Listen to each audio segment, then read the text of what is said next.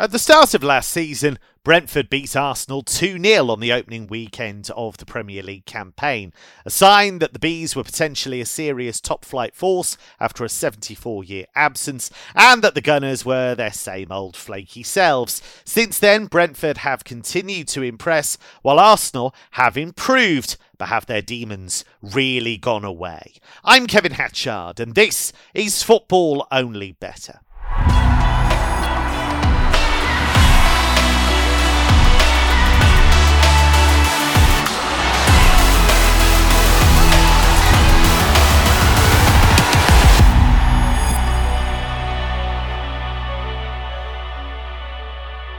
Another serious top flight force is my army of elite tipsters and analysts. Mark O'Hare has been in the bet cave as ever, crunching the numbers.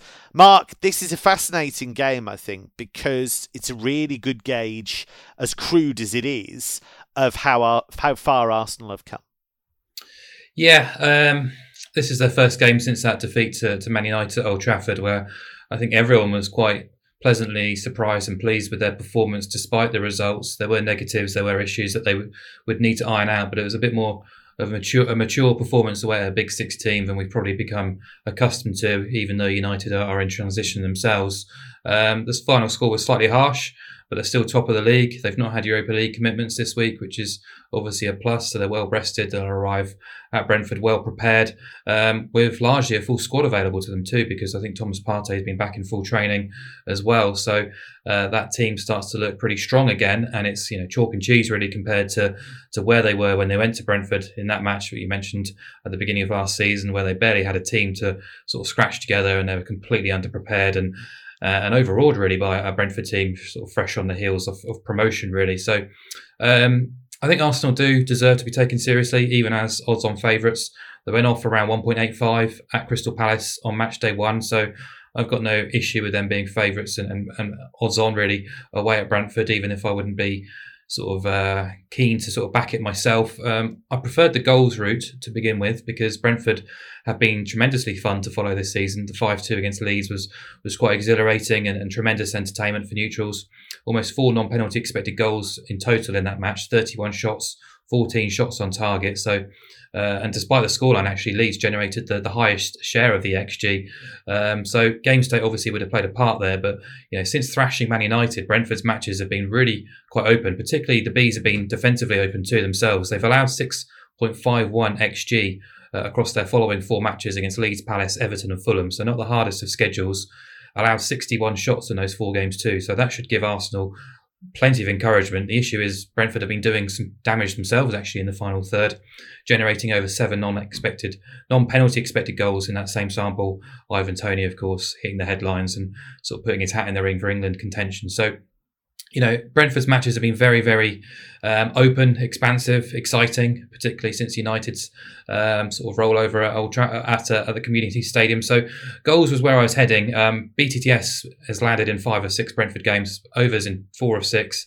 At the Community Stadium since promotion, they've scored in 16 of 22, uh, and 59% of Arsenal's away days since last season have gone over. Uh, their only clean sheets of the campaign came at Bournemouth, who are powder puff at best, and Palace on match day one, where they probably should have conceded in fairness. But um, looking at the prices, overs has been sort of clipped into about 1.72, which is a little bit short. And it sort of made me sort of browse around on Thursday morning for an alternative. And I think I found one because if you're going to back three goals or more in this match and you consider Arsenal or odds on favourites, well, Arsenal will probably going to be in for at least two goals in the match if that's going to be kind of occurring.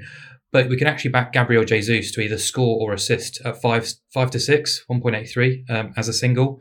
And that really appeals. He scored three times already this season. He's assisted three goals in six appearances already. And if you look at his underlying figures, um, the uh, expected goals and expected assists per 90 is coming in at 0.84, which is incredibly strong. Wow. So he is having a serious impact in, in that Arsenal team in forward areas. Uh, so to consider the five to six, uh, 1.83, I think that's a, a really nice alternative. Doesn't need to score, can assist either or. We just need him to be involved in a goal involvement uh, for Arsenal away at Brentford. Um, so yeah, that would be my play for this match. Maths whiz and top tipster Mark Stinchcombe is once again in the starting lineup. Stinch, I must admit, I've been getting Brentford wrong by and large. I thought last season they would struggle towards the end of the campaign, but Christian Eriksen came in and his performances helped them clear of danger, although not clear by that much in the grand scheme of things, but, you know, they were safe. This season without Eriksen, I thought mm, they might struggle again. Maybe they'll have a bit of the dreaded second season syndrome, but they look strong again. Yeah, I was exactly the same as you. Very, very concerned up until they got Eriksen in. I think they'd lost 13 of their previous 21 games, and they were they started the season really well. They were really tight, and they were, were, grinding out nice results. They were they were you know, getting one one nil wins, or I think they went to Wolves and won two 0 and and uh, they had a very good game against Liverpool, and they drew three three, but understandable to be conceding three goals against Liverpool, but the fact they battled back to, to get that 3 0 draw, yeah, I was really positive about them. Uh, I'd been positive about them for a while, to be fair, and we talked about their business model. It's, it's just it just lends itself to being successful long term um, without investing shed loads of money. So it's the right way to go about it in, in my mind. And yeah, they lost Eriksen. So yeah, I was I was the same as you, quite worried or concerned how they would be beginning the season. I think they were like fifth or sixth relegation faves. I don't think any of us now think they'll get relegated. They, they've started really well. Mark said, you know, they Ivan Toney has uh, managed to increase his goal goal count, and you've got uh, Bryan Mbeumo who, who just seems to be perennially unlucky in the Premier League. Can't stop hitting the woodwork. I think. I think hell of a player though, isn't he? Yeah, I think all of a sudden he'll just hit a run where everything just starts going in, and you and you'll see him contribute to the attack as well. Um, very, I've, I've, mentioned it before a few times, I think, on the podcast, and he's not actually had much minutes yet, but I'm really excited about the prospect of Damsgaard from yeah. Sampdoria. We see you only have to see the free kick he scored against um, England in the Euros, but that that if you just look at the way he plays and his, the numbers behind how he plays, it's just it's just really really good, and he's going to be one to keep an eye on as as our Denmark are at the World Cup in in a couple of months. And they've got Keane Lewis Potter from Hull, who's putting up really good numbers for Hull, and you know the fact that Brentford bit the bullet and took took it. I I I won't I think it's a gamble, but I think you know it, it, probably will work out. I think it's positive. If you if you're looking at a player and you think, oh yeah, he looks like he's doing well, then you see Brentford go for them. It kind of you know just confirms that what you're seeing with your eyes is is true. So yeah, Brentford long term, I think going to be are going to be absolutely fine. The only thing I could be concerned. I wouldn't be backing Arsenal odds on this weekend without without Partey in the midfield. Their their win percentage dropped significantly without, without him in there. And as Mark mentioned, the, the goals you want to you'd want to be siding with goals in this game, but over 2.5, just eight to 13. So yeah, quite happy to cheer on uh, Gabriel Jesus to, to be part of uh, be part of this goal threat. Maybe you could t- maybe you could actually make back Jesus and Toney both to score, or or look at um, you know. Uh, both to hit the sh- uh, two shots on target, something like that. I think I think if you think the match is going to have goals and those odds aren't attractive enough, then it leads you to who is most likely to to contribute to those goals, as Mark has mentioned. So yeah, Sunday Sunday lunchtime, isn't it? So um, yeah, if you sat in front of the TV, maybe have a, try and find something involving both Toney and Jesus to contribute. And if there was a market for Bryan Mbeumo to hit the post and the bar in the same game, uh, then maybe you'd go for that too. Uh, thrilled to say that trader Emmett O'Keefe is with us once again. Emmett, how do you view this one? Because Arsenal do seem to have changed since that team that was bullied effectively on the opening weekend of last season absolutely. That was kind of a it wasn't a kind of a kind of callow Arsenal team. It was weakened by kind of COVID absentees and, and, and things of that nature. But I think I, I was just thinking though, as, as you said it, Brentford are nearly now like they're, they're kind of the the Premier League's kind of can you do it at away day at Stoke. Brentford are that team yes, now with this like, they, they were not in terms of like they're they're kind of a, playing a kind of antiquated uh, Tony Pulis style of football. It's more they're an unbelievably physical team. Like you could people associate analytics with maybe kind of a bit of finesse and kind of technically gifted. Brentford aren't that team. This is like is like uh, Bryan Mbeumo and Ivan Toney are two of the most physical strikers in the Premier League, and, and will like and will test you in, in aerially in a way few strikers really do anymore. And then with with, the, with players like uh, Pontus Jansson at the back, they're, they're a threat from set pieces, and they're just they're constantly a physical test. And, and, and, I think we're, we're kind of guaranteed to see to see a similar intensity. I'd echo, echo what the lads have said. I think I wouldn't without Thomas Partey, I, I wouldn't trust Arsenal on the match prices the, the thing, the price that appealed to me for the bet builder, maybe Gabriel Martinelli to score. Just his kind of shot count is up there, similar to Gabriel Jesus as the most for Arsenal. He did he a brilliant finish for that uh, disallowed goal at Old Trafford, and in general, I think he's been in excellent form. And I think of Arsenal's forwards, I think the way it's set up, Saka again more of a provider, Odegaard more of a provider. I think Martinelli's kind of will be Arsenal's biggest goal threat outside of Jesus. But Jesus is five to four scoring time, and you're getting Martinelli at over two to one at a bigger price than Saka, a bigger price than even Toney. So I think Martinelli probably just scores a small bit of value. I think.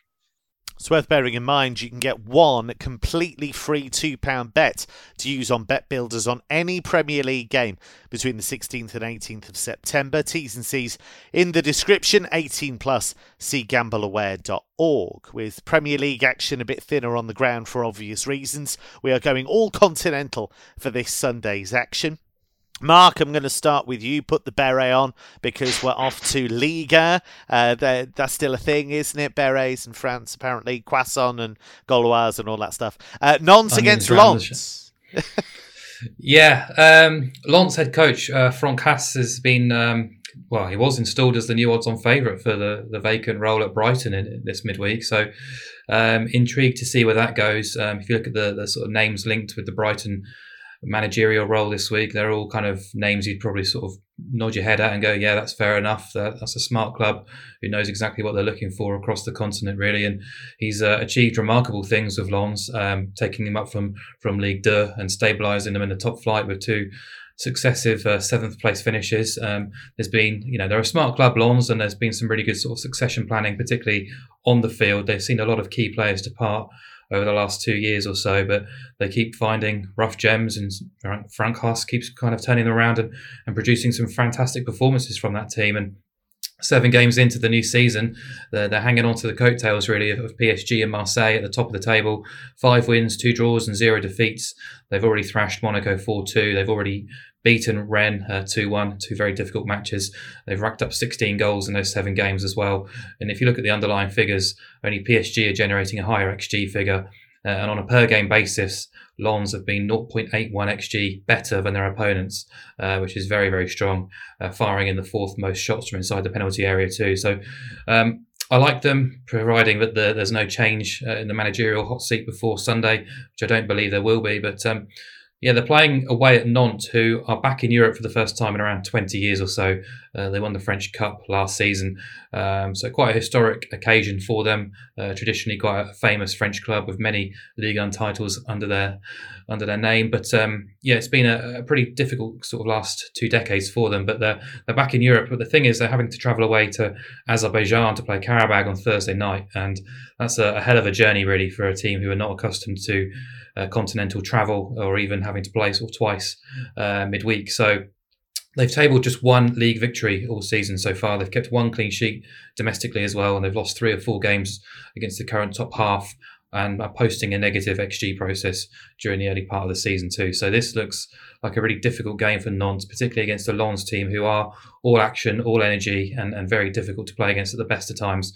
Uh, not least when you've kind of coming off a what is it, whatever it is, an eight hour journey um, back from Azerbaijan uh, on Friday. So um, Lens plus zero on the Asian handicap is trading at 1.73, basically the same as, as draw no bet, and that, that really appeals to me. I'd be very surprised if they lost this game. Uh, they tend to do their best work at home, but I just think the situation is right to get them on side away at Nantes, who will be weary and fatigued after their continental exploits. Interesting game in Spain in in uh, at the weekend. Rather, it's the Unai Emery derby, of course, Villarreal against Sevilla. He's led both clubs to Europa League glory. And Emmett Villarreal look way better than Sevilla at the moment. Sevilla have been pretty awful, truth be told. I mean, I know they won at Espanyol last weekend, but they look well off it. Villarreal, the complete opposite. That's it exactly, and it's kind of that's that's my logic too, and it's kind of saying that basically the match prices don't quite reflect the kind of gulfing glass between the two sides. I, I often find early in the season the match prices are kind of based on a little bit more on preseason expectations rather than actually what the season's performance have been. And I think and just Sevilla are really underperforming, and I always I always like back back against teams where the managers on, on the verge of the verge of the sack, and I think that's very much the case with Sevilla. He got a Julen Lopetegui got kind of a he got a kind of a, a, vote of confidence last week, but I think a, a kind of a, a, defeat at, at Villarreal after kind of a very mediocre performance in a nil-all draw at Copenhagen. I think that would that that would that, that, that, that'll see him, see him depart the club. Yeah, as you said, Sevilla were very fortunate to beat Espanyol last week. They've lost the the XG battle in four of their five matches. They they look kind of a, even a, maybe a mid-table La Liga side at the moment. Um, with, with they did, did sign players in the summer and kind of as, as, as we always talk about, see, there's always a lot of turnover. So if a new manager came in, would I be surprised in the second half of the season Sevilla, Sevilla push towards fifth or sixth in Spain and kind of uh, finish third in the Champions League group and then win the Europa League? No, but at, at, at, at the moment, that's the plan. Exactly. See if Sevilla are, are well away from that. And Villarreal look like they were kind of they, they were a little bit unlucky in terms of the, their numbers last season. The numbers that they were better than where they actually when they ended up finishing in La Liga. But this season they look really like they're probably the third best team in La Liga this season, especially with um, Gerard, Gerard Moreno fish. Moreno actually just picked up a ham- hamstring injury recently, so he may not play. But Arno Arnaut Danjuma should be back. Anyone who watched Villarreal in the Champions League will know this guy Danjuma is one of the kind of coming, yeah. coming, coming, atta- uh, kind of attacking wide forwards in Europe. And all in all, I just think Villarreal at around 1.75, 1.8 on the on the dating exchange look a really solid bet to me. I think I think and even I wouldn't put anyone off the handicaps as well. I think it should be pretty confident Villarreal win, win here. Yeah, we wondered, I think, whether that Villarreal team that got to the semi-finals of the Champions League would be broken up, but in the end, that just didn't happen. Uh, let's go to Germany then, because uh, Stinch, you've got uh, quite an intriguing game between Union and Wolfsburg because Wolfsburg have just picked up um, their first win, but they're still not very good. Union, we're not quite sure they're top of the league, but we're not quite sure how they're going to deal with the stresses and strains of Europe yet. It's the Max Kruse derby, right? Yay! Well, it would be if Niko Kovac, the Wolfsburg coach, hadn't booted him out of football because yeah. he made him train with the goalkeepers this week. Yeah, ostracized from the club, right? Yeah, he was the man that rescued them last season. He came in in the uh, deadline day, pretty much, uh, when the club was just two points above the drop. He scored seven in 14, finished just one behind the top goal scorer in only half a season. Just goes to show how bad everybody else was doing, and dragged them to finish nine points clear. Yeah, there's something that's gone on. I'm not sure well, entirely I, what. I'll tell you what it is. If there was ever a personality clash going to happen in German football this season, it was that. Because Kovac demands uniformity, demands 100% effort, blah, blah, blah, all that stuff, all that stuff you'd expect from a coach. Kruse will play, you know, PlayStation on Twitch until four in the morning, rock up to training, kick a ball about for a bit, then disappear to a shisha bar for a bit, uh, then probably go to a poker tournament, and then he might rock up to training again. But if you accept all that from him, he'll perform for you. And Urs Fischer, when he was at Union, understood that. He was like, right, look, Max is completely different. It's one of those where you take the other players aside and say, look, I know you're annoyed because he only turns up to training and doesn't really try, but on a match day, he's going to win the game for us. So you do what I ask you and let him do what he wants. That's basically how you get the best out of him. And Kovac was never going to let him do that in a billion years. Yeah, I'm not sure about Niko Kovac long term, to be honest. I was disappointed with the job he did at Monaco, just seemed to be very inconsistent. And it's kind of difficult to agree with what he's doing with uh, Kruse, given the fact he's just he's won just one game and they find themselves in the relegation zone. Okay, maybe you know get yourselves into mid-table and then ostracize him, but I, you know, the transfer window is shut. They can't do anything. Like if it probably will be happen that his contract is just going to be ripped up, isn't it? And he can go off and do whatever he wants. But I think it's very dangerous, considering, as I say, they're they're in the relegation zone and and they're not playing very well. They're deserved deservedly back down there. They're second yeah. bottom for expected goals for. They're third bottom for expected goals against, which ultimately makes them third bottom for expected points, and that's where they find themselves. So yeah, a lot of problems at Wolfsburg, and and that's since the beginning of last season because he was the reason, as I say, that they managed to cl- climb their way out of of of trouble.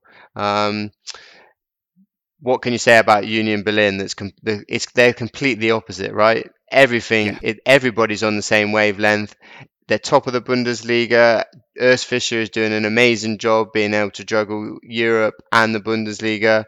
Like Union Berlin priced up again as, as a potential relegation candidate, and yet they're they're completely ripping up that. They lost their top three scorers from last season, Awoniyi, um, Kruse, as we mentioned, and uh, forget the other guy's name, but he's just gone to Grisha Hoffenheim. Prömel went, Yes? Yeah. yeah, Yeah. And yet they've brought in, yeah, Sheraldo Becker's moved up another level. He's already scored more goals than he did last season, and I really like the partnership of him and Siebatcheu up front. They're just literally they're they're a bit like Toney and Mbeumo at Brentford. They're going they bully the opposition. They're fast. They're aggressive, and I just don't think this Wolfsburg team is going to like coming up against them.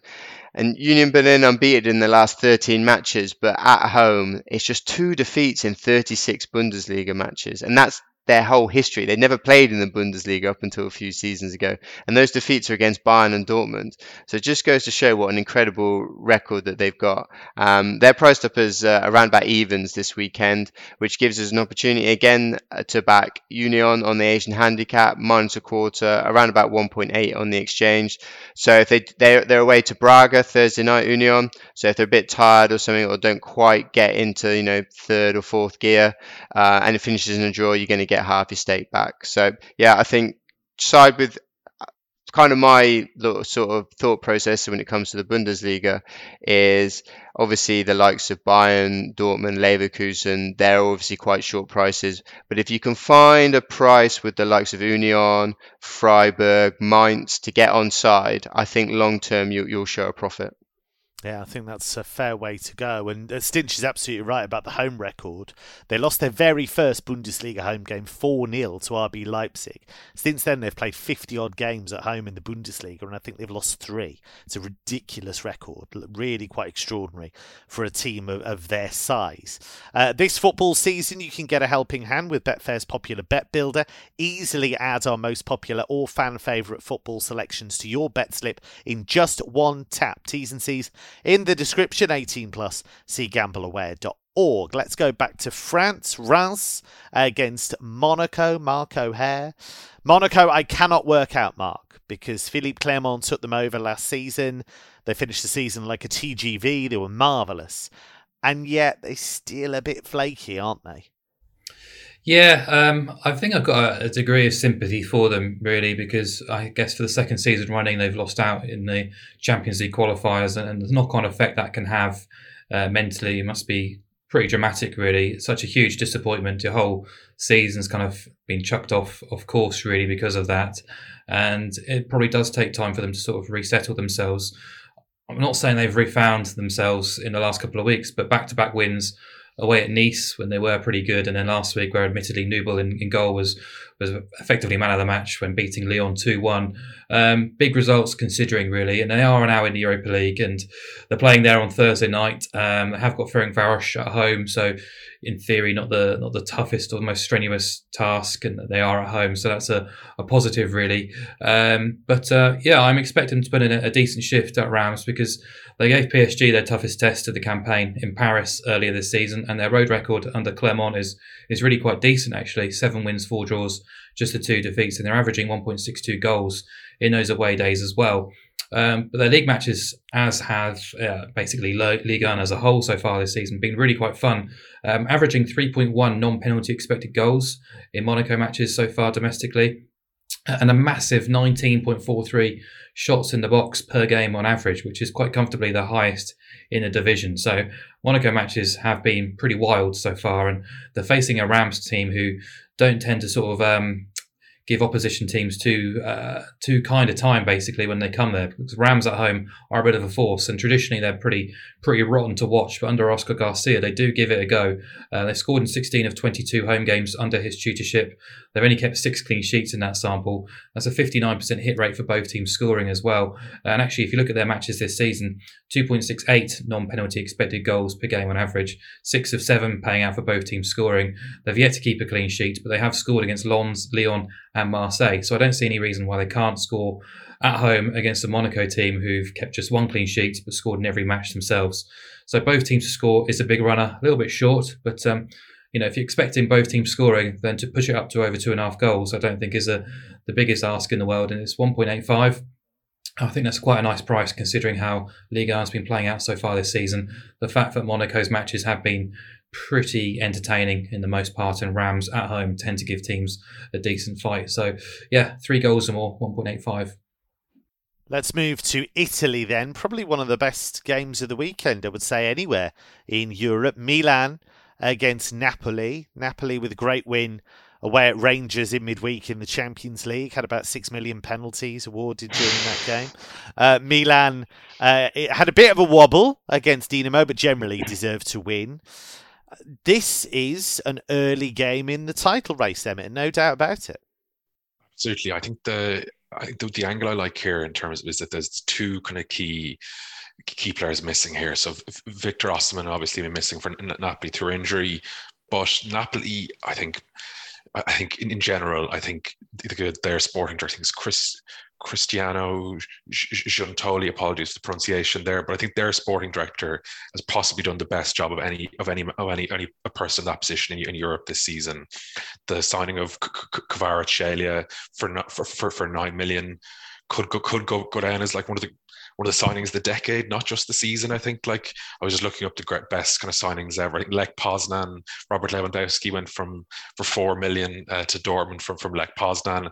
Maybe quite be that good, but I think Kvaratskhelia, I think if he, if he was if he went on the market tomorrow, you'd be talking fifty or sixty million, maybe more. I think he he, he looks an incredible talent. Selling selling Koulibaly for thirty five million looks really shrewd business. Given his performance, gives performance for Chelsea this season, and I think I, maybe this maybe there was a loan deal here, but they, they the fee reportedly for Frank Zambo Anguissa is 13.5 million. Like anyone he's who's watched brilliant. him, he looks one yeah. of the like it's like as in anyone who I, I, I'm Fulham fans are gutted when they hear this, but this guy looks like one again, I'd say one of the best best 20 midfielders in Europe, I would say. He looks like a, really, really serious player and a kind of interesting and, and, and, like has both the defensive and the attacking components to his game. Sometimes it's a fit thing, isn't it? Because it might not fit with a certain coach. He might really enjoy working for Spalletti, really enjoy the players around him, be more settled. It can be loads of things, can't it? Absolutely, and kind of to, to add to that, because their sporting directors kind of, kind of uh, great work they done this summer. They were prepared for the Osimhen injuries because he's had he's he's had very various different injuries over his time at Napoli. For, for a good player, is that's been an issue. So they are they signed two competent, probably possibly better than competent Serie A strikers in Raspadori from Sassuolo, who's an Italian international, and and, and, and good goal scoring form during the weekend's Rangers, and Giovanni Simeone, obviously son of Diego, who scored against Liverpool and, and was kind of a, a, quality player for Verona last season. So I think they're um, Napoli are well set up to kind of cope with the loss of Osimhen, whereas AC Milan for AC Milan, uh, Rafael Rafael will be suspended after being sent off last week. I don't think Milan are as well set up to kind of cope without his loss. As listeners might know, Leao was voted kind of the MVP of Serie A last season. Yeah. Eleven goals, eight assists last season. Three goals and three assists this season. He's clearly Milan's shining light. Like I don't think I think the Milan are a bit of an unbalanced team that they have a few stars like him, Theo Hernandez, Tomori, Maignan and goal, but the rest of the team, uh, the rest of the team is kind of more a bit more mid-ranking Serie A level. I, think they're kind of they're a team that's lifted up by their stars. Um, he, will probably be replaced by maybe Junior Messias or Charles Ketelaere this weekend. I don't think that they're nearly the players in terms of that at Serie A level that Raspadori and Simeone are. So I think Milan will feel that loss more. And given that, I just I can't see how Napoli are so big here. And Napoli are around 3.4, 3.5 in the exchange. Like they have the be- their expected goal difference is the best in Serie A, Serie A this season. Yeah, they haven't the hardest fixtures, but their expected goal difference is up there with the likes of Barcelona and Man City this season. They may not sustain it, but at the moment, I think Napoli look an outstanding team.